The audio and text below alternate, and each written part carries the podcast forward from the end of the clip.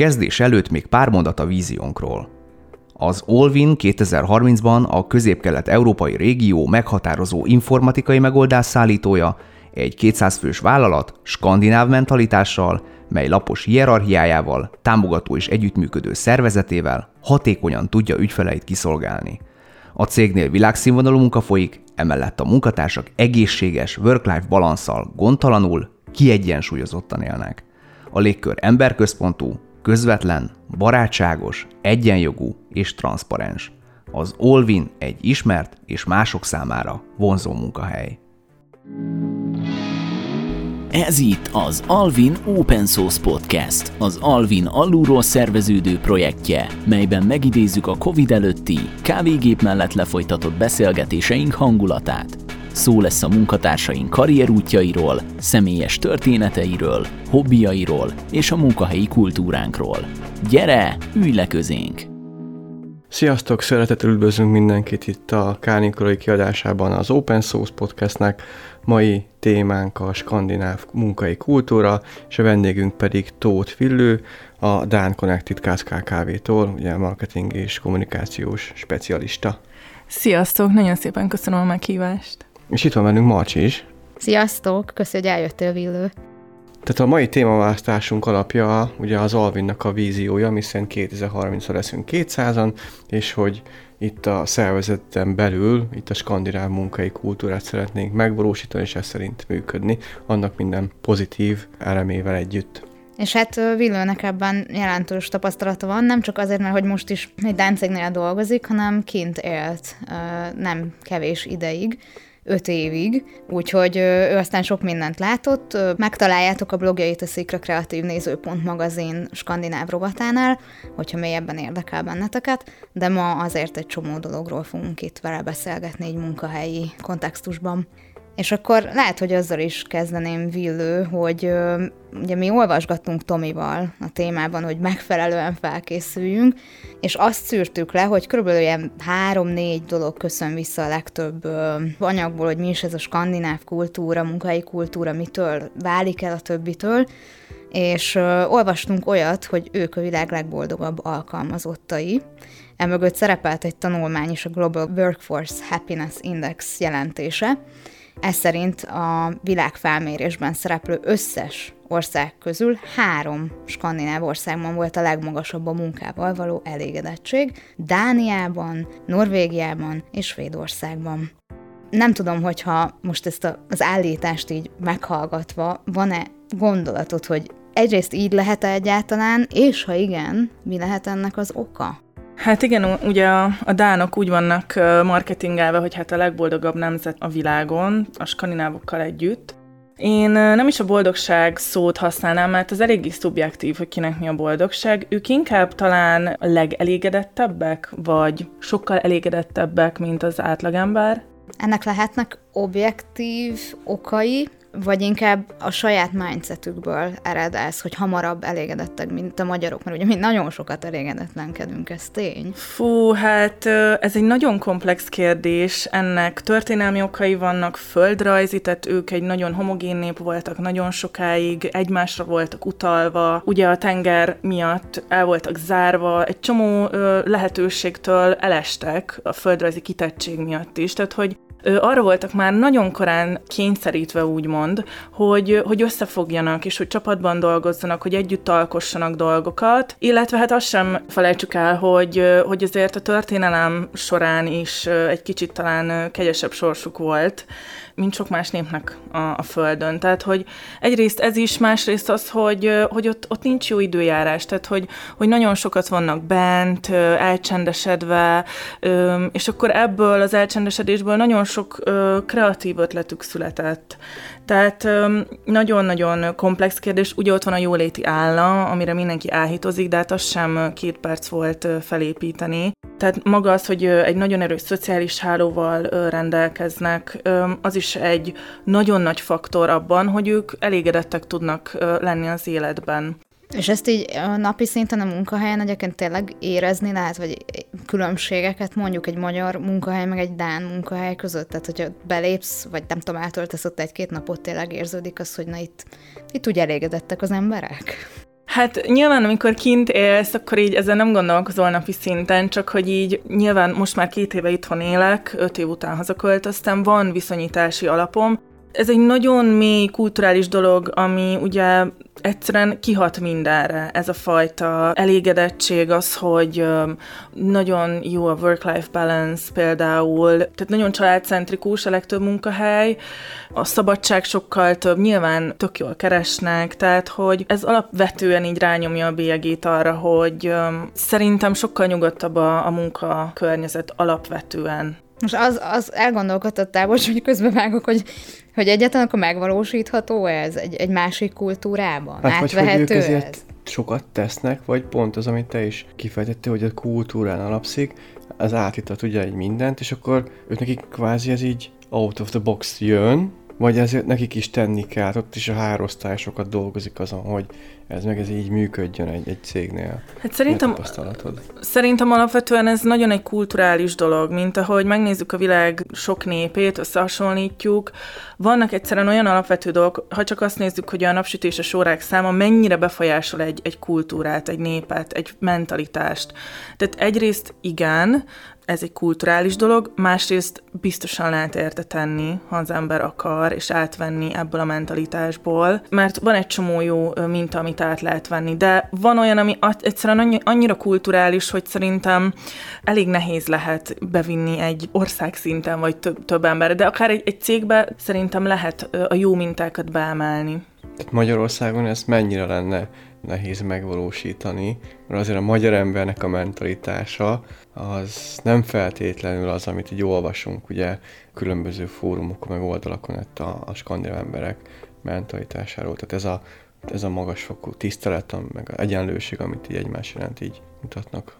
Még annyi jutott eszembe, hogy az, ami, amiben ők élnek, tehát hogy az több száz év, meg, meg a múltjuk, a történelmük összessége, tehát hogy ezt nem lehet csak úgy homogenizálni szerintem, és igazából így jó a világ, hogy ezt így nem lehet homo- homogenizálni.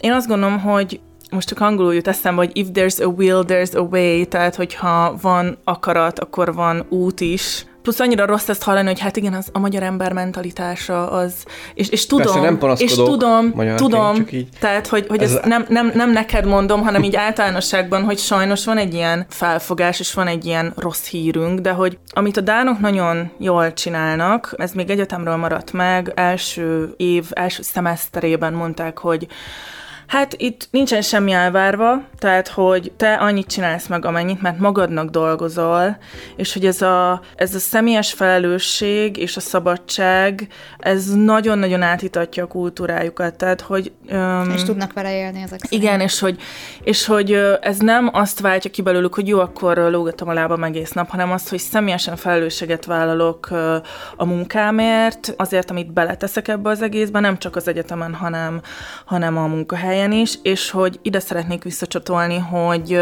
személyes felelősségünk van az életünkben, az életünk legtöbb területén nyilván van, amit nem tudunk kontrollálni, de ilyen személyes felelősség a saját, saját boldogságunk, elégedettségünk is szerintem. Tehát, Tehát hogy... lehet, hogy először ezt kellene tanítani, hogy...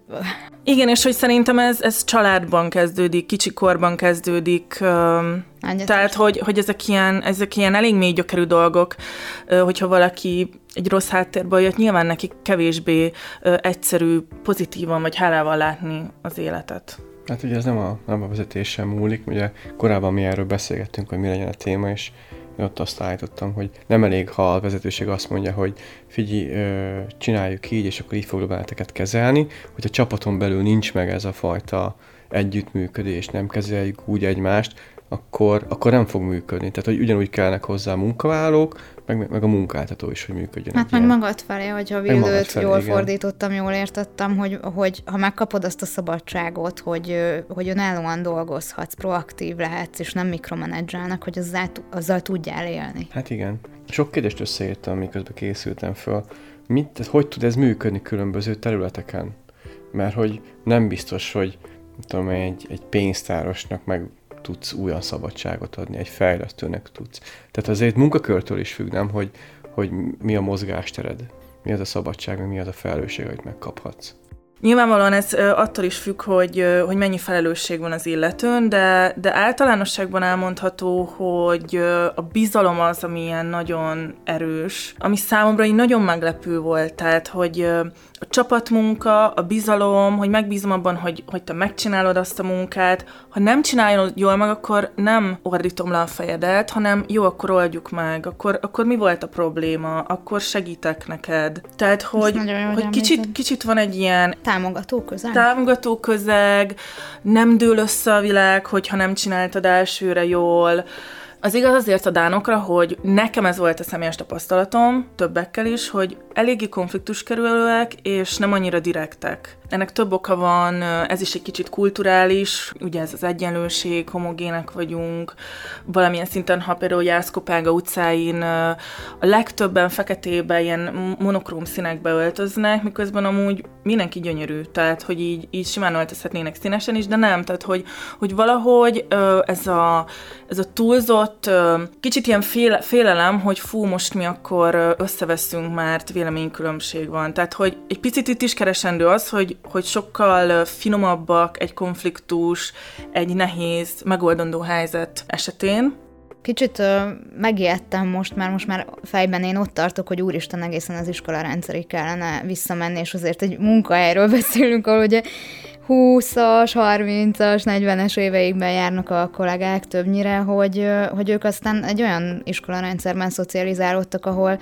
nem lehetett hibázni. Tehát azokat kivéve, akiknek olyan szerencsés helyzetük volt, hogy alternatív oktatásban vehettek részt, ne adj Isten, ott talán nem ez a mentalitás, de azért tudjuk, hogy a magyar közoktatás az hát nem annyira támogatja a hibázást. Hát szerintem azért kincs, hogy írsz egy tesztet, ott se lehet hibázni, nem mondják azt, ó, írd meg még egyszer. De látod, már ebből indulunk ki, hogy írsz egy tehát, tesztet. Tehát valamit föl kell mérni. Egyáltalán nem biztos például, hogy a Dán iskola kultúrában tesztek vannak, és osztályzatok hát vannak. Hát valahogy csak kell azt mondani, hogy mehetsz, vagy nem mehetsz a következő évbe. Lehet, hogy szöveges értékelés van. Hát valami én, van. Én azt, ugye én, én kint tanultam egyetemen, tehát nem tudom, hogy milyen a, a gimnázium vagy az általános iskola. Azt hallottam ismerősömtől, hogy ott ha van egy osztály, és van valaki, aki, aki gyengébb, mint a többség, akkor ők a gyengét emelik fel, és megvárják, amíg ő beér. Tehát, hogy van egy ilyen, ami nekem meglepő volt. A másik az, hogy ugye én itthon is tanultam egy egyetemen, meg kint is, tehát van így összehasonlítási alapom.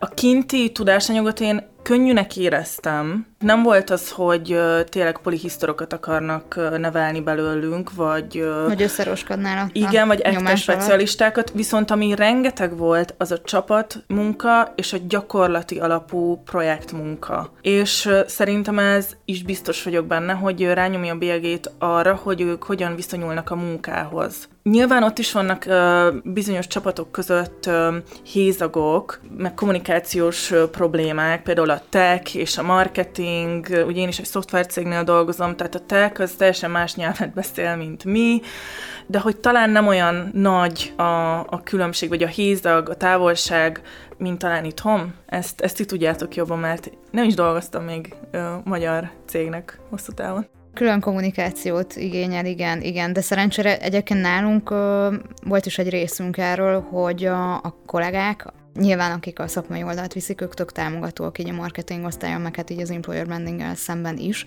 Mindig lehet kérdezni, és, és nagyon sokat segítenek, hogy a marketing által kikommunikált content az tényleg szakmai legyen, és megállja a helyét, úgyhogy ezt igen, innen is köszönjük bullshit, a szoftverfejlesztő kollégáknak. Házon ez a nincs bullshit. E- ezt, ez a, ez bullshit a vezérelv. Igen. Ez egy jó, jó jelszó. Hát, hát ezért röviden. Engem azt fogott meg, amit az iskoláról mondta, hogy már ott is el csapatmunkára készítenek fel, mert azért csapatban működni tényleg az, hogy van egy részed, amit válasz, és azt elvégzed. Itt meg pont az, hogy én is sokszor inkább az egyetemen kellett valami csapatmunka, akkor inkább próbáltam kivonni magam, mert ezzel nem én dolgozok is. más helyet, én mert volt olyan beadandó, hogy én megcsináltam, jó, ketten bejöttek reggel átbeszélni, és akkor oké, okay, akkor ti is benne voltatok, mondjuk azt a tanács, mert legalább bejött, megtett, bejött egy órával előtte, meg ő is próbált hozzátenni valamit, de valaki meg így semmi. Tehát Én ez is a... rengetegszer dolgoztam mások helyett, nekem is ez a tapasztalatom ott itt... az egyetemi oktatással kapcsolatban. Tehát ilyen alapokkal jövünk, akkor nehéz azt csinálni, hogy egyenlőség van, tisztelet van, megbízunk egymásban, meg fogod csinálni. Felemeljük a lemaradót. Igen, és akkor igazából, tehát én is szívesen segítek sok mindenkinek, de mások helyett nem szívesen dolgozom. Ezt a barátaimra is tartom, amikor segíteni kell költözni valami, akkor igenis, akkor emelt fel azt a dobozt, és cipek egy, mert segíteni jöttem. Tehát, mm-hmm. hogy mhm. itthon, itthon meg tök más, tök fura. Ez, ez teljesen érthető, szerintem mindannyian így vagyunk ezzel, vagy hát én is emlékszem, amikor csapatmunkába dolgoztunk, ugye különböző nációk, én olyan vagyok, hogy na jó, akkor csináljuk, akkor gyerünk, nyomjuk meg, legyen már valami, ők meg az a, jaj, még gondolkozunk, jaj, nem tudom, jaj, egy csomót tökölnek, úgymond. Tehát, hogy sokszor volt, hogy én is más helyett dolgoztam, de valahogy mégis a végén leadjuk, és muszáj leadni, és, és nincs az, hogy hát jó, akkor most kivetjük magunkba azt az embert. Valahogy ez így nem, nem is volt opció, vagy az, hogy beolvassunk a másiknak. Persze nagyon szerettünk volna beolvasni a másiknak, de valahogy mégis a csapat együtt maradt, és közösen, ugye mindig prezentálni kell ilyen csapatmunkákat, projekteket, közösen prezentáltunk. Egyébként hogy... a munkahelyen erre jók a retrók szerintem, amiket mi is tartunk, hogy, hogy akkor ezt meg tudjuk beszélni finoman, hogy akkor legközelebb ki tudna egy kicsit többet tenni, hogy a másik egy kicsit kevesebbet tehessen. Hát én is voltam egy olyan retro, ahol nem volt annyira retro, mert ugye pont azt mondod, de hogy érezted magad az adott időszak alatt. És ott az fontos szabad, hogy nem kérdőjelezzük meg a másikat, és nem kezdjük el megmagyarázni, de hát ez nem úgy van, mert ő azt mondja, hogy ezt így éreztem. Az, hogy most ezt félreérti, vagy nem, vagy, vagy mi volt az oka, az ott nem számít. És sok olyan van, ezt elkezdik megmagyarázni, holott nem lenne ez a helye. Most csak no, no itt, hogy oké, okay, neked volt egy problémád nekem meg egy másik volt. Aztán később esetleg ezek kiforogják egymást. Nekem meg az jutott eszembe itt a csapatmunka kapcsán, hogy valahol olvastam itt a kutatásaim során, hogy, hogy a skandináv munkakultúrában a, a menedzser is csak egy csapattag. Ezt nagyon sok helyen kihangsúlyozták, hogy nincs akkora távolság, semmi érzet, sem hierarchia szinten nincs akkora távolság a vezetők vagy menedzserek és a beosztottak között nem tudom, hogy ezt te így élted meg, vagy most így éled meg, vagy ez is csak egy ilyen kolbászból van a kerítés típusú. Igen, egyébként én ma reggel kérdeztem meg a, a közeli csapattagjaimat, a marketing ö, csapatból, hogy nekik mit jelent ez a skandináv munkakultúra. A felettesem ő indiai, a grafikusunk pedig brazil. Egy tehát, Dán cégnél. Igen, igen. Sok, sok más náció is van, de ők ugye a közvetlen munkatársaim, és mind a ketten ezt mondták, hogy ez a nagyon lapos hierarchia, és hogy könnyen el lehet érni a, a legmagasabb menedzsmentet is. Tehát, hogy lényegében a CEO mellett ö, ülsz, és semmi probléma nincs, hogy ott ülsz mellette. Persze látod azt, hogy ö, azért nyilván a menedzsment inkább együtt ül, és akkor a, a, az alsóbb ö, menedzserek meg együtt, tehát hogy van egyfajta klikkesedés, de mégis ö, ez abszolút igaz, mi 60-an vagyunk most a cégben, hogy abszolút ez a ez a, ez a lapos hierarchia, és nem félsz oda menni a CEO-hoz, vagy a nem tudom még menedzserre, tehát hogy nincs ilyen félelem benned, uh-huh. hogy ne lenne olyan dolog, amivel nem mehetnél oda. És Úgy, így is elérik, amit szeretnének. Abszolút, tehát hogy Egy ilyen nagyon fura is lenne, ha nem, nem lehetnének ők ilyen megközelíthetőek. Egy ilyen környezetben, ahol bárki oda mehetek, mert tényleg egy ilyen jó légkör, kialakult légkör van. Számít az, hogy mennyire lapos? Mondjuk Ö... három, vagy négy, vagy öt szinten van, vagy lehet hat, nagyon szét van tagozódva. De ha ugyanúgy oda mehetek a, az ilyen vezetőhöz, a CEO-hoz, nem tudom, pénzügyi vezetőhöz, bárkihez kérdéssel, akkor számít az, hogy hány fokja vannak a ralitának? Hát szerintem nem számít ilyen esetben, hogy milyen címkét uh-huh. aggatunk rá. Tehát, hogyha egy olyan lépkör van, hogy odamész félelem nélkül a felettesed feletteséhez, és bármit megkérdezel, akkor tök mindegy, minek uh-huh. nevezzük. De ez, ez is kicsit kulturális, tehát, hogy közép-kelet-európában a hierarchia közösségekben sokkal erősebb, mint, mint Skandináviában. Úgyhogy ez is egy, egy valamilyen szinten egy kulturális dolog, amit nem biztos, hogy ezen lehet nagyon változtatni itthon, vagy hát nagyon nagy mértékben. Biztos, hogy lehet ezen dolgozni, de hogy nagyon nagy mértékben. Az kérdéses, mennyire lehet ezt így ja, implementálni. Mert, mert erre felé, vagy úgy, hogy Kelet-Európában vezetőnek lenni kiváltság, valami plusz, kint meg egy másik munkakör, és dolgozol benne. Igen, ö, ö, kint ö, skandinávoknak van egy ilyen ki nem mondott ö, hát kulturális szabály, hogy én nem vagyok több, mint te. És hogy konkrétan, hogyha valaki doktor ö, emeritus, nem tudom micsoda, akkor ő azt nem szereti megemlíteni, hogy én doktor, nem tudom mi vagyok. Vagy ez, ez, ez szerintem ebben kereshető a, az, hogy hogyan öltözködnek egyébként a skandináv, mind a design, mind a, a divat, az világhírű, de mégis fekete-fehér, szürke, tehát nagyon hogy nem, letisztult, minimalista. Igen, nagyon minimalista, tehát hogy nem nagyon akarnak kitűnni sehonnan. Persze nem azt mondom, hogy a nagy menedzser vagy a CEO nem különül el azért mégis valamilyen szinten. Tehát azért ne úgy képzeljük el, mint egy ilyen baráti összejövetelt. Úgyhogy van ott is hierarchia nyilván, mert szerintem Kell, hierarchia nélkül káosz van mindenhol és mindenben, de, de talán ez a, tényleg ez kicsit így laposabb és Ő nem különböztetem meg magamat. Igen, és hogy ők nem, nem különítik el annyira munkat, tehát a CEO-nak nincs egy külön irodája, ahol csak kiváltságosok ülhetnek be, hanem nekünk FlexDesk van, és akárhova ülhet akárki. Tehát, hogyha én úgy döntök, hogy holnap a CEO-nak a széke tetszik, ahol ő általában ül, akkor leülhetek, semmi probléma. Egyébként ezt én is olvastam, ezt a iratlan szabályt, hogy mindenkinek ugyanaz a tisztelet jár, és azt is írták, hogy ebből is eredeztethető, hogy ilyen önjáróak ott az alkalmazottak, meg az emberek, meg a csapatok. Hogy, hogy a mi kultúránkban nagyon sokszor függnek a munkavállalók attól, hogy iránymutatást kapjanak vezetőktől. Várják, szabályosan várják, és addig nem is lépnek sokan, nem proaktívak és, és például a dánokról azt olvastam, hogy, hogy nagyon innovatívak, nagyon önállóak, nagyon szívesen vállalnak felelősséget, sőt, sokan megsértődnek, hogyha ha megkérdezik tőlük, hogy most éppen mivel foglalkoznak, mert maga a kérdés is sértő, mert hát mi- mivel, hát nyilván dolgommal, tehát csinálom és, és nyomom, és kvázi mikromenedzselésnek élik ezt meg.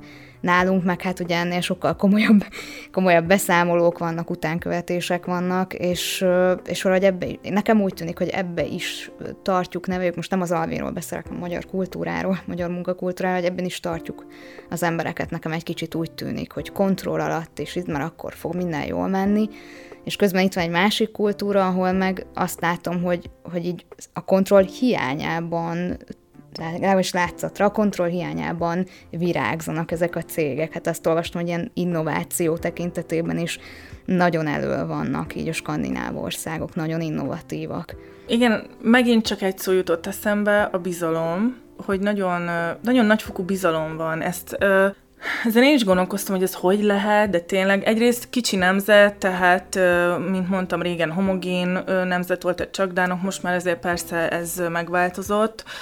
Hát egy történet, amin én nagyon ö, meglepődtem, a kettővel előző munkahelyem, ugye kint Kopenhágában olyan ö, büfé volt, ahol nem volt büfés ö, néni, vagy hát csak egy ilyen, egy ilyen ö, hűtő volt ö, lényegében, ahol mindenféle finomság volt, ilyen snackek, és nem volt leláncolva, lelakatolva, kivehettél akármit, és Dániában van ez a mobile pay, ami, tehát mobiltelefonnal tudsz azonnal fizetni, és ők megbíztak benned, hogy te azt kifizeted. Tehát nem így is látja effektet, hogy még csak Nem. oda se csorgetted az aprót egy dobozba, Nem. ami van egy nyílás, és akkor na láttam, hogy oda, tett- oda tette a kezét, biztos fizetett. Tehát még, még látni se és mégis megvan ez a bizalom. Igen, és, és hogy ez, ez nagyon... ö, Hát ettől szerintem nagyon messze vagyok. Ö, nem biztos. Amúgy Németországban is volt ilyen, az egyik ügynökségnek, épp náluk voltunk kint, ott is volt ilyen becsületkassa, sok csokival mindennel. Hát ott a mobile pay tényleg a kis izé, aprós kis doboz volt, de ki volt egy, mint tudom, hány cent, egy tudom én, M&M's, és akkor És bedobtam. nem volt bekamerázva a hely. Hát miért lett volna? Most érted, mindenkinek volt 30-40 centje egy M&M's-re. Tehát itthon is meg lehetne csinálni. Mondjuk, ha, ha most csak az jutott eszem, hogy amikor átautókázunk valamilyen falun nyáron, akkor ugye ki vannak téve mindenféle finom kerti gyümölcsök becsületkasszával. De hát nyilván ez nem, nem egy munkakörnyezet, nem Budapest, de hogy attól függ, hogy hol vagy azért Ez szerintem. Magyarország? Minden... Magyarország, persze. Hát én ilyet még nem láttam. nem láttál? Most, most pislogok. Én nagyon, én nagyon hát- sokszor. Becsületkasszával van kint gyümölcs? Igen, igen, vagy tojás, vagy akár. De jó, én falusi vagyok, és nálunk Hát úgy én működött régen a becsületkassa, kim voltak nagyváraknak ugye a sok megyfa az út szélén, azt hogy rendszeresen lehették az emberek. Ö, Én, én emlékszem, nem mikor, mikor ezt láttam, akkor, akkor én is meglepődtem. Hát hogy- akkor lehet, hogy ide is begyűrűzik valami, de jó lenne. Szerintem, szerintem ez is abban kereshető talán, hogy egy közösség minél zártabb vagy kisebb, annál jobban ismerik egymást az Nagyobb emberek, bizalom. annál nagyobb a bizalom. Ez valahogyan a, a, a Dán kultúrában sokkal jobban átítat mindent, a munkát is. Tehát, hogy ahogy csak visszacsatolnék arra, amit mondasz, a mikromanagement, hogy igen, ez, ez talán a bizalom. Tényleg, csak annyi, hogy, hogy, hogy megbíznak, hogy igen, te meg fogod csinálni. Persze nem kell álomvilágban élni, hogy hát ott nincsen követelés, meg nincsenek nincs KPI-ok, meg nincsen report, meg nem tudom, de hogy is nem. Persze, hogy van, tehát azért ott is termelni kell, de valahogy nincs rajtuk ez a, ez a kontroll. Nincs az a nyomás. Meg beosztol az, az idődet. Nem jár a sarkadban a menedzser. Egyébként nálunk igen, sem talán igen. nem jellemző. De ez megint, bocsánat, megint ö, iparra válogatja, vagy vállalat válogatja. Tehát ha van egy fejlesztési feladat, most beszélünk erről, mert szoftverfejlesztő cég vagyunk, és időre le kell szállítani, mert mondjuk egy olyan, olyan funkció van, ott nem nagyon van mozgástered arra, hogy most így. Max abban van, hogy azt mondom, hogy holnap utánra kész lesz, a vezető ezt elhiszi, és te holnap utánra megcsinálod. Az, hogy most éppen mikor, mennyit dolgozol rajta, az akkor az a te dolgod, te felelősséged, de legyen meg időre. Így van. Egyébként nálunk is ez van, tehát hogy én remote dolgozom teljesen, Ö, senki nem áll a hátam mögött, vagy trekkeli azt, hogy én most ö, mikor mivel foglalkozom, hanem kész van, vagy nincs kész. Vagy kettőkor ott ültél a gép Hát előtt. igen, tehát hogy kész van, vagy nincs kész, semmi probléma, ha nem tökéletes, Nyilván azért van egy elvárás, hogy azért 20 gyára, azért nem 20 gyára, de mondjuk hogy olyan ötödjére ne kövessem el ugyanazt a hibát, tehát tanuljak a hibáimból. Tehát van azért elvárás, van KPI, termelni kell, stb. stb. Nagyban függ attól, hogy ez milyen cég, hogy magára van utalva. Az én cégem az egy befektetési cég, tehát hogy ott még azért kapjuk a, a befektetőktől a pénzt, tehát hogy nekik is meg kell felelni azért. Tehát, hogy ö, cége válogatja, és az innovációhoz akarnék még visszacsatolni, amit ö, említettél, hogy ö, valóban a dánok borzasztóan innovatívak, tehát nem tudom, szerintem itt tudnánk sorolni elég sokáig a mindenféle híres ö, cégeket, brendeket, stb. ahhoz képest, hogy milyen pici nép. Okay. Ez is egyrészt szerintem a csapatmunka, hogy bárki ö, bemeri mondani akármilyen hülye ötletét. Tényleg olyan startup ö, ökoszisztéma van Kopelgában, ami, ami szerintem eléggé híres, és, és nagyon jó találmányék vannak, amit én úgy magyar fel, hogy olyan micsoda hülyesség ez, közben meg tök jó, amiket így kitalálnak. Viszont a másik a pénz, hogy azért azt se felejtsük el, hogy, a, hogy az egyik legszabadabb gazdaság. Tehát nagyon könnyű vállalkozni, ez az egyik. Nincsen megkötve nagyon durván a kezük, nagyon könnyen belekezdhetsz egy saját vállalkozásba, egy saját ötletbe. Másrészt bizonyos szektorokat tök komolyan pénzzel maga az állam. Filmipar, gasztronómia. Uh-huh. Tehát összességében a dánkonyha nem egy hát nem tudom, kulináris élmény. és ott vannak a top éttermek. És, és ott van a, a Noma, a Geránium, tehát a világ top éttermei Kopenhágában vannak. Miért? Hát azért, mert uh, egyszerűen olyan szintű támogatást kapnak, hogy, hogy van idejük, energiájuk uh, leülni és valami újat kitalálni. Tehát ez is az innováció, nem azért, mert a Dán krumpli és uh, disznóhús az annyira izgalmas lenne. Hát de főznek algából, mindenféle moszatból, tehát hogy mindenből kitalálnak valami kaját. És számomra egyébként azért is érdekes ez a, ez a teljesítmény, mind innováció, mind termelés tekintetében, hogy ugye jóléti ország, hogy egyébként meg ott van mellette, hogy a work-life balance-re meg milyen nagy hangsúlyt fektetnek. Tehát ezt nem úgy érik el, hogy napi 12 órát dolgoznak, és heti 50-60 órát. Olvastam, hogy talán a, a norvégok, ugye ez is skandináv ország, 1 százaléka, munkavállalók 1 százaléka túlórázik. Tehát, hogy ez, ez olyan kicsi arány, hogy ihaj, de Dániában sem sokkal magasabb. Ö, nagyon értékelik a családokat, a gyerekeket, és azt olvastam, de majd te elmondod, hogy ez mennyire valósul meg a gyakorlatban, hogy, hogy tényleg előtérben vannak, és nincsen az, hogy kötelező túlóra, és hétvégén is kötelező dolgozni. Szóval, hogy mindezt úgy érik el az olvasmányaim alapján, hogy jól is érzik magukat mellette, és akkor így felteszem a kezem, hogy ez most így hogy? Hát igen, a work-life balance az nagyon-nagyon jó, ezt a munkatársaim is megerősítették, amikor megkérdeztem őket most reggel, ezt én is meg tudom erősíteni, illetve a családosok általában sokkal korábban jönnek be, tehát mit tudom én, fél nyolc-nyolc, ledobják a gyereket, bemennek a munkahelyre, és akkor három, fél négy, négykor felállnak az asztaltól, és hát felveszik a gyereket. Persze, azért van, hogy látod őket este, hogy ők online is dolgoznak, de azért ez nem, nem egy ilyen életstílus. Vagy nem elvárás esetleg, mert egyébként ezt mi is csináljuk, tehát egy munkatársakkal is beszélgettem, a kisgyerekesek vannak ugyanez, hogy reggel korán kezdesz, nem tudom, három, fél, négy, négy körül elmész érte, és aztán visszaülsz. Tehát pont, pont előzést beszélgettem kollégákkal, akik ilyen 11 körül ültek visszadolgozni, és nem azért, mert elvárják tőlük, hanem mert belső elvárás az, hogy én azt még meg akarom ma csinálni. Igen. Szóval ez két külön dolog.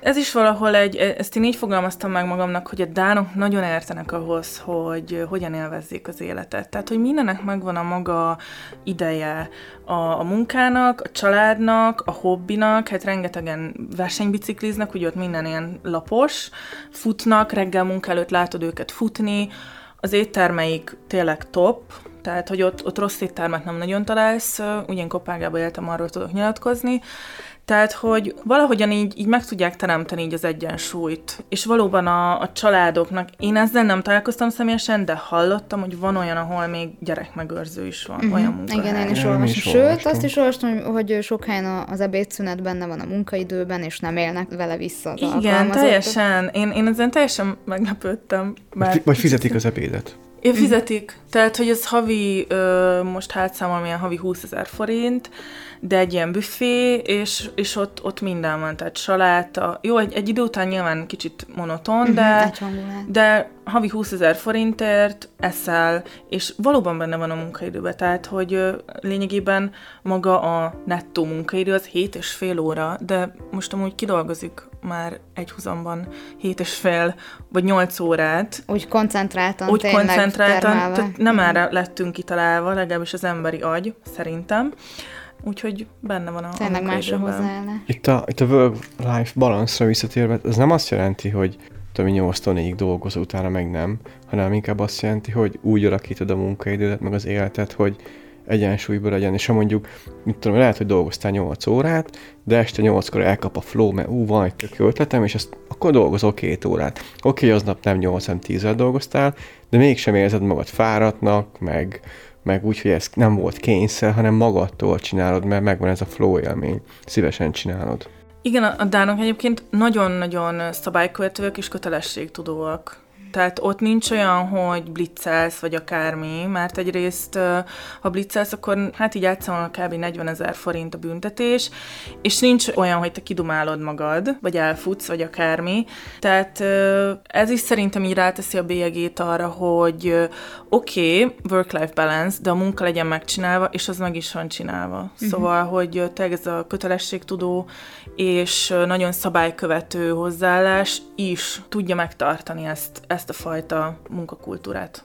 És azt olvastam egyébként, hogy itt nemi különbségek sem annyira átütőek, mint nálunk mondjuk, tehát hogy teljesen joggal mondja egy apa is, hogy neki most el kell mennie a gyerekért, hogy neki most nem tudom, ez van, az van, amaz van, és teljesen, tehát az anyákkal egy számba veszik őket tulajdonképpen. Igen, ez, a, ez, ez abszolút így, most azt nem tudom pontosan megmondani, ha jól emlékszem, talán fél, egy év ilyen fizetett uh, szülői szabadság ha, ha ezt jól, jól mondom, van, és ezt megoszthatja az anya és az apa. Tehát, hogyha az apa többet akar otthon lenni... Mármint a gyermekszületés után. Igen, Aha. igen, persze, tehát, hogy ezt, ezt megoszt, tehát megoszthatják. Viszont a gyereket nagyon hamar beadják a bölcsibe, vagy uh-huh. az mhm. ilyen megőrzőbe, nem tudom, daycare-nek hívják, bölcsi leginkább, tehát, hogy nagyon hamar visszaállnak a munkába, tehát...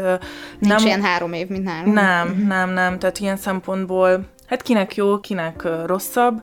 Hát ez Én... könnyen lehet, hogy ápolja azt a csapatkultúrát, amiről itt beszélgettünk, hiszen sokkal hamarabb kerülsz be egy közösségbe, ami nem rólad szól. Igen. Ugye otthon, amikor három évig otthon vagy édesanyáddal, az eséllyel csak rólad szól. Ha nincs tesód, de akkor is azért kettőtök között osztik meg a figyelem, és nem, nem tudom hány gyerekre jutott egy gondozó, nem, nem tudom, négy, öt, akárhány ember között. Szóval ez már egy, egy olyan kezdet lehet, ami hozzásegíti őket ehhez a kultúrához. Hát, vagy, vagy épp ellenkezőleg az, hogy mert itt is kicsit kivész belőle az a fajta, hogy valakivel szorosabb kapcsolatot alakítok ki, könnyebben alakítok ki.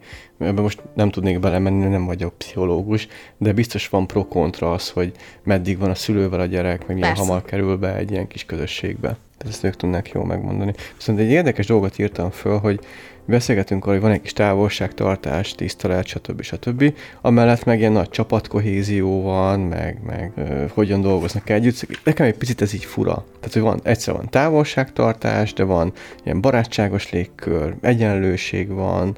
Hát egy bizonyos, bizonyos mérték. Tehát, hogy ez így, ez így hogy működik? Igen, ugye én külföldi voltam kint, nem beszélek folyékonyan dánul, és ha meg is próbálok, azonnal angolra váltanak, mert az nekik sokkal komfortosabb, mint az én... Kimentenek a... Hát ugye nem szeretik az ilyen konfliktusos helyzeteket, meg kellemetlen helyzeteket, ezért inkább megmentenek. Hát inkább igen. nem beszélnek. De miért kellemetlen? Tehát itthon örülnek, ha valaki külföld, és akkor magyarul beszélik. Oh, de Én jó, magyarul, pont annyira így vagyok, pozitív. mint amit Vildő mondta, hogy amikor ott hallom, hogy kilódik uh, magyarul, akkor megkérdezem, hogy beszél angolul, meg akkor váltsunk, hogy neki is könnyebb legyen. Ja, hogy neki legyen komfortosabb. Igen, hogy neki legyen komfortosabb. Bocsánat, volt. Nem tudom, én, én, én mindig kértem a munkatársamat, hogy Dánul beszélnek hozzám, hogy fejlődjek. Mindegy zárójel. Szóval um, ezt a csapatkohéziót nem úgy kell elképzelni, hogy fú, hát akkor most öribarik vagyunk. Tehát munkatársak vagyunk, és akkor igen, van egy summer party, van egy, egy pénteki bár, ugye erről ezt még nem, nem beszéltünk erről, de hogy ez egy ilyen Dánia szerte mindenhol, amikor három órát üt pénteken az, az óra, akkor mindenki összeül, aki ott maradt az irodába, játszanak valamilyen számítógépes játékot, söröznek, ugye hát a sör az, az nagy, nagy kultusz Szerintem dolog. ezzel kellene kezdenünk a skandináv kultúra bevezetését a cég. Minden pénteken áronkor online, mert ugye főleg remote-ban dolgozunk, online sörözünk De a. COVID, a COVID alatt is volt Friday bar, hát igen, nem, nem volt ez az autentikus, de, de tehát, hogy um, igen, megvan a, a, a távolság, így a távolságtartás, Szerintem ez, ez egy ilyen egészséges távolságtartás, tehát nem feltétlenül kell a munkahelyen ö, öribarinak lenni. Hát ez is az a lágom, amit olvastam, hogy egy kifejezés arra, hogy, hogy nem túl sok, nem túl kevés. Tehát, hogy nem engednek túl közel, de azért elég közel engednek ahhoz, hogy jól működjön a munka. Igen, itt egyébként pontosítok, a legom az egy svéd, leginkább svéd, hát hogy is mondjam, koncepció, uh-huh. és azt jelenti, hogy pont jó. Uh-huh. És ezt használják kb. mindenre, tehát az étel is, amikor nem túl édes, nem túl sós, hát akkor az lagom, uh-huh. és, és akármi másra, ami úgy pont jó, pont jó, most 26 fok van, és nem halunk meg a melegtől, hát ez pont jó, tehát hogy, hogy de, De, de csak annyi lenne. Nekünk is van erre kifejezésünk. igen, Na pont jó. Pont jó, így van. Így van, egy kicsit, egy kicsit ez a... Igen, túl hype ezt a hüggelágon, fika, nem tudom mi, ugye a fikka, az, az a svédek kávészünete, ami tényleg egy ilyen kulturális, hát nem is tudom, institúció. Tehát, És az is benne van a munkaidőben. Persze, hát ö, a dánok így talán a legnagyobb kávéfogyasztó nemzet, vagy hát ott északon nyilván. Ö, rengeteget kávéznak, és ö, nem tudom, ülnek be a konyhába és beszélgetnek. De abból is nem lehet fél egyébként munka, de- tehát nekünk is van olyan, amikor bent vagyunk, meg amikor nem vagyunk Hát bent, igen, akkor amikor is, mindig hogy a konyhában van a buli. spontán- Igen, ez így. Spontán beszélgetni, és abból is ki tud olyan jönni, amiből aztán munka lesz, és haszna lesz a cég számára. Szerintem a podcast ötlete is így született. Nem, Tomi. az, az konkrétan egy másik retron született, de, de itt éreztük is egy picit a hiányát annak, amikor jött a Covid, hogy ezek ugye eltűntek. Tehát nem volt több közös kávézás, mindenki hazakerült, és úgy Tehát, hogy ezt nem feltétlenül kezdeni. kell úgy fölfogni hiányzott, igen. vezetői szempontból, hogy ez kieső termelés, hogy ez káros a cégnek, hanem sőt, Nem. sőt, előre viheti. Ez, ez így van, tehát hogy a, a közösségi kohéziót segíti elő, sőt, nagyon sokszor munka, munkahelyi dolgokról beszélgetünk, mint hogy mondtam, nem feltétlenül mindenki öribarid a, a munkahelyen, és sokszor munkahelyi dolgokat vitattok meg egy ilyen- egy-egy ilyen kávészünet alatt. Tehát Sőt, én azt is olvastam, hogy nagyon sokat így együtt ünnepelnek munkahelyi dolgokat, és a legapróbbtól a legnagyobbig. Tehát, hogy itt tényleg úgymond a jutalmazás, vagy, vagy nem is tudom, a dicséret kultúrája is megvan itt, hogy sikerült, nem tudom, egy nehéz ügyféllel végre dűlőre jutnod, és, és ez is szót kap, és kiemelik. Hát abszolút nálunk nem csak ennél a cégnél, de más cégeknél is. Tehát amikor sikerült egy ilyen nagy ügyfelet lezárni, és aláírni a szerződést, akkor tök nagy ünneplés volt. Uh-huh. Szóval ö, ott pesgő volt, ö, ö, ilyen mindenféle finom ételek, és akkor köszönetnyilvánítás. És akkor még csak elkezdtetek vele dolgozni. Tehát ott tartottatok, ha jól értem. Nem, hanem ez már a, amikor A vége? aláírtuk a Aha. szerződést, persze. Ja, mert amikor nálunk aláírunk szerződést, akkor kezdünk Nincs. el. Nem, de megint csak ugye a német uh, tanácsadó cég, a Düsseldorf világban volt az, hogy csak egy ülünk, és megszólalt egy harang, és valaki verte a harangot. Hát igen, mert hogy kiment az élesítés, nem tudom melyik projektnek, és akkor igen, ugyanez az ünneplés, és így jelezték, hogy most ünnepelt mindenki, mert hogy sikeresen leszálltottuk egy projektet. Hát ez vajon online reprodukálható, így a Igen. virtuális munkavilágában egy ilyen harang, amit meg ja, az iroda hát közepén Akár azt is, de felírtam egy kérdést, hogy igen, tehát home office-ban hogy működik ez a fikka? Tehát, hogy hogy van az, hogy összejöttek, akkor tízkor bejöttek egy online kávézásra? Vagy hát ez, ezzel hogy... ugye mi is próbálkoztunk. Azért ez nálunk is kihívás volt. Ugye én vagyok az egyetlen remote, tehát én, én azért ezt megérzem. Én nem egy introvertált, egy extrovertált típus vagyok, tehát én szeretek emberek közt lenni. Persze módjával, Tehát mondjuk háromszor ben vagyok az irodában, kétszer otthon, az már teljesen tartató. De így, hogy Magyarországon vagy így nyilván nem megoldható ez. Nem, ez nem megoldható. A Covid időszakban kezdték el ezt a ilyen one-on-one, minden héten így random egy chatbot kisorsolt, hogy kivel fogsz kávézni, és akkor ez ilyen walk and talk volt, tehát hogy így elmehettél otthonról, és akkor, ahol, amikor sétálsz, beszélgetsz egy olyan kollégáddal, akivel életedben nem beszélgettél. És erre mennyi idő volt? Hát, volt hivatalosan negyed óra, de hát volt az több is, kevesebb is. Jó, mert van, van, az nálunk is volt. Hát van, van, nem? Sőt, van, már van is most, van, megmaradt. és csak teljesen mást értünk alatta. Hát ne, mégis annyi, hogy a vezetőddel beszélget. Hát a vezetőddel, de itt random sorsolás van. Hát tehát, volt hogy... hasonló is amúgy szerintem a GTKOB? Azon, igen, igen. Tehát amikor így kisorsoltak. Get to know each other better. Igen. Aha. Jó, de hát az három havonta volt egy esemény, és akkor mit tudom én, egy öt percre be volt elsorsolva egy ilyen Teams szobába. Igen, jó, hogy felhozod, volt ilyen. Viszont itt nekem ez gyakoribbnak hangzik, ez a, amit Villő említett. Igen, ez, ez minden héten, és ez teljesen szabadon választható, tehát hogyha nem Tehát akarsz... te jelentkeztél erre a chatbot, chatbotos sorsolásra, Igen. meg az, akit kisorsoltak Igen. hozzá. Hát aki uh-huh. jelentkezett, akkor kisorsolta a chatbot. Uh-huh. És akkor így lehetett ismerkedni, vagy kapcsolatot tartani a cégen belül? Igen, igen, uh-huh. így lehetett. Ugye ez Covid időkre volt, volt, aki ezt ö, még megtartotta, én már kiléptem belőle, de, de például egy ilyen, vagy ö, voltak ilyen game nightok, online videójáték, mondjuk az sem feltétlenül az, ami hozzám illik, de tehát, hogy voltak abszolút próbálkozások, de akkor is szerintem a remote és a face-to-face az nagyon különböző. És ezt szerintem ha valaki introvertáltabb, sokkal jobban, tehát komfortosabb neki többet lenni otthon, mint a fordítottja. Úgyhogy nem tudom, szerintem ez is emberfüggő nagyon, hogy ki mit igényel. Én sokkal jobban igényelném azt, hogy, hogy többet legyek így emberek között, de ezt orvosolva a cégem nekem fizet egy coworkinget itt Budapesten, és én oda szoktam bejárni, onnan szoktam dolgozni, és az, uh-huh. az nagyon ez sokat... számodra? Ezt igen, az nagyon sokat dob azon, hogy, hogy hogyan érzem magam így a, a munkámmal kapcsolatban. Mm, meg amikor kint beszélgettünk még itt a felvétel előtt, említetted, hogy ki is szoktak repíteni ilyen csapatépítőkre. Igen, igen. Igyekeznek bevonni. Igen, negyed évente, tehát ö, ahogy említettem, egy ilyen nagy cégnek vagyunk a befektetési cége,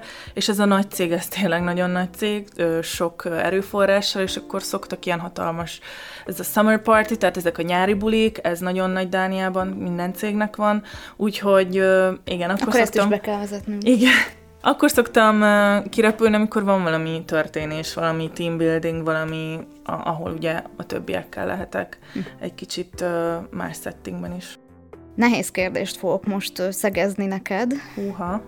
Szerintem már úgy lassan a végéhez közeledünk, és azt fogalmazódott meg bennem, hogy nyilván nem vagy szervezetfejlesztő, nem vagy, nem tudom, munkaügyi szakértő, de te, mint magánember, aki most is skandináv cégnél dolgozol, sok évet kint éltél, egy olyan cég számára, mint mi, 80 fős szoftverfejlesztő magyar KKV, mit javasolnál, hol kellene elkezdeni ö, átvenni elemeket a skandináv kultúrában, mert nekem az úgy kb. lejött, hogy, hogy az nem fog menni, hogy egy az egybe átvesszük, mindent átveszünk, és rátoljuk az emberekre. Hol kellene elkezdeni szerinted? Van erre válaszod? Húha, hát most hirtelen eszembe jutott az, hogy... Menned kell. Nem. hogy a menedzserekkel kell szerintem kezdeni. Van egy ilyen mondás is, hogy az emberek nem cégeket, munkahelyeket hagynak el, hanem menedzsereket. Úgyhogy szerintem mindenféleképpen a menedzsereknél kell elkezdeni, egyrészt nagyon jó menedzsereket felvenni, tehát nagyon jól kiszűrni, és másrészt beléjük fektetni ö, mindenféle erőforrásokat, akár egy asszertív kommunikáció szerintem. Ezen túl is vagyunk, nem fiúk? Ó, hát ez nagyon jó. Hát nagyon voltak jól ilyen hangzik. tréningek, igen. Igen, ilyen tréningeken voltatok, mert ugye ti is vezetők vagytok. Tehát, hogy ö, nyilván nem lehet százszerzelékban kiszűrni, de nekem így ez a tapasztalatom, hogy ha a menedzser jó fej, és ténylegesen Megközelíthető. megközelíthető, jól kommunikál, tud határokat szabni, Nem mikromenedzser. nem mikromenedzsel, megbízik benned, és sorolhatnám, akkor a többség sokkal jobban érzi magát. Uh-huh. Tehát, hogy Meg minden... jól reagál, és esetleg tükrözi ezt a viselkedést a- csapatban. Persze, tehát, hogy ez szerintem nagyon-nagyon fontos. Illetve a nyitott kommunikáció, tehát hogyha valam, valakinek valamilyen, például amit mondtatok, ez a retro, nem, nem Retrospektív. Re- retrospektív, igen, tehát hogy, hogy valahogy ezt, ezt egy kicsit a, szerintem legtöbbször a kommunikáción csúsznak el dolgok, illetve azon, hogy a bizalom hiánya. Uh-huh. Hát az, azért elmunkakultúrában már nem az első felvételen merül ez fel, hogy előfordulhat ez a bizalom hiány minden oldalról. Pont szerintem az előző részben is kitért már, hogyha valami nem készül el, vagy nem jól sikerül, akkor felmerül sokszor az emberben, hogy hát mert lehet nem dolgozik, hiszen nem látom, hogy dolgozik, hát nem, nem látom, hogy itt ülne a gépnél. Miért merül ez fel? Miért ne hibázhatna úgy is, hogy dolgozott? Lehet, hogy túlórázott is érte, aztán mégse úgy sikerült. Hát így van, és, és itt jön be megint az, hogy ezt meg tudjuk-e beszélni asszertíven, a határokat tartva, vagy, vagy elkezdünk mondjuk hibáztatni, vagy mikromanedzselni. Bennem az merült fel, nem akarom idézni Kennedy-t, de hogy... De mégis fogod. de, de részben fogom, hogy a, a, a közösségben, hogy ki mit tehet azért, hogy egy ilyen kultúra az meghonosodjon a cégnél. Tehát függően attól, hogy mondjuk mit tehet egy, egy vezetőbeosztásban lévő valaki, hogy mit tehet az, aki csak egy csapattag. Na de hát ha a skandináv munkakultúrából indulunk ki, akkor bárki bármit. Nem az, tehát, hogy Hiszen nyilván, nyilván, vagyunk. nyilván más kell tenni, vagy má, más, hogy kell működni vezetőként. Hát, vagy egy mások a ilyenben. korlátaink, Már meg a igen. felelősségeink. Tehát, hogy kinek, kinek mit kell vállalnia és megtenni, hogy ez kialakuljon. Tehát vezetőnek tényleg elérhetőnek kell lenni, türelmesebbnek kell lenni, egy bizalom, Támogatni, bizalmat és amit kihagytunk, hogy jutalmazni, és most nem anyagi juttatást értek alatt, vagy bocs, megvan a szó elismerni. Igen. Tehát elismerni, feedbacket adni, nem csak arra, hogyha valami nem sikerült, vagy hiányzik, hanem arra is, amin eh, sokszor belekényelmesedünk mindenféle helyzetbe, legyen szó párkapcsolat, munkai kapcsolat, tök mindegy, és alapnak veszünk dolgokat. Ja. És az arra is figyelni kéne, hogy lehet alapnak veszem, hogy ő mindig egy perccel a meeting előtt belép abba a virtuális meetingbe, és felkészülten ott van, de lehet, hogy érdemes ezt azért úgy elismerni, mert nem mindenki teszi meg. Van, aki úgy esik, be, hogy azt se tudja, mi a téma. De csak, hogy, hogy ide ne, ne csak a menedzserekről beszéljünk, szerintem a másik oldalnak is, tehát a beosztottnak is meg kell tanulnia kérni. Tehát nekem is nagyon fontos, illetve tudja azt, hogy nekem fontos az, hogy, hogy most visszajelzést kapok minden héten, minden nap, vagy csak évente egyszer. Tehát mi nekem a fontos? Ha én tudom azt, hogy nekem nagyon fontos a visszacsatolás, akkor merjem kérni azt. Uh-huh. Tehát, hogy igen, ne tegyünk úgy, hogy jaj, hát a menedzsereken múlik minden, és akkor a többiek meg csak úgy. Tehát, hogy ez, ez egy oda-vissza, nyilván a menedzserek azok, akiknek nagyobb felelősségük van, de hogy a másik oldal is, tehát itt, jön be megint a személyes felelősségvállalás, akár munkaterületén, bármilyen területén az életnek, hogy kicsit így magunkba is nézzünk, hogy akkor nekem mi a fontos, és ha nekem ez fontos, akkor e- e- ennek, ennek adjak hangot. Hát meg tudjak Természetesen. élni a szabadsággal. Igen. Nekem az, az itt egy kicsit rizikós, hogy mennyire vagyunk erre megérve. Hogy kapunk egy ilyen szabadságot, nincs mikromenedzselés, nincs kontroll, mennyire van arra az átlag magyar munkavállaló megérve, hogy ezzel jól tudjon élni.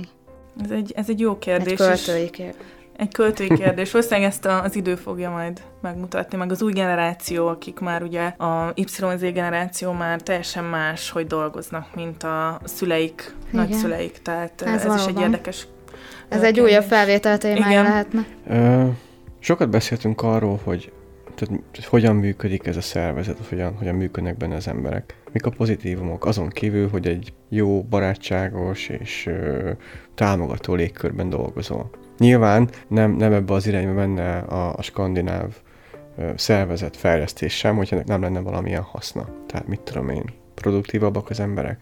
Ezt olvassuk, de tényleg így van. Tehát lehet, hogy nem dolgozok heti 40 órát, csak 36-ot, vagy csak 30-at, de akkor el tudom végezni azt az órát, mert motiváltabb vagyok egy ilyen környezetben. Mármint azt a munkamennyiséget? Igen, uh-huh. azt a feladatot. Itt szerintem nem is a motiváció, inkább a, az, hogy, hogy mondom, nagyon szabálykövetők és nagyon kötelességtudóak ami szintén szerintem egy nagyon kulturális dolog, tehát szerintem a, hát, a, a kelet, meg a, minél keletebbre megyünk, annál kevésbé szabálykövetők az emberek, úgyhogy nem feltétlenül produktívabbak. Egyszerűen, ha leülnek, akkor ott van az a kötelesség, tudod, hogy na most ezt nekem meg kell uh-huh. csinálni. Tehát, hogy a motiváció az elillan, viszont az, hogy valaki leül és fókuszáltan eldönt, hogy na jó, akkor most ezt én megcsinálom, inkább az visz előre, mint a motiváció, mert az jön meg megy. Uh-huh.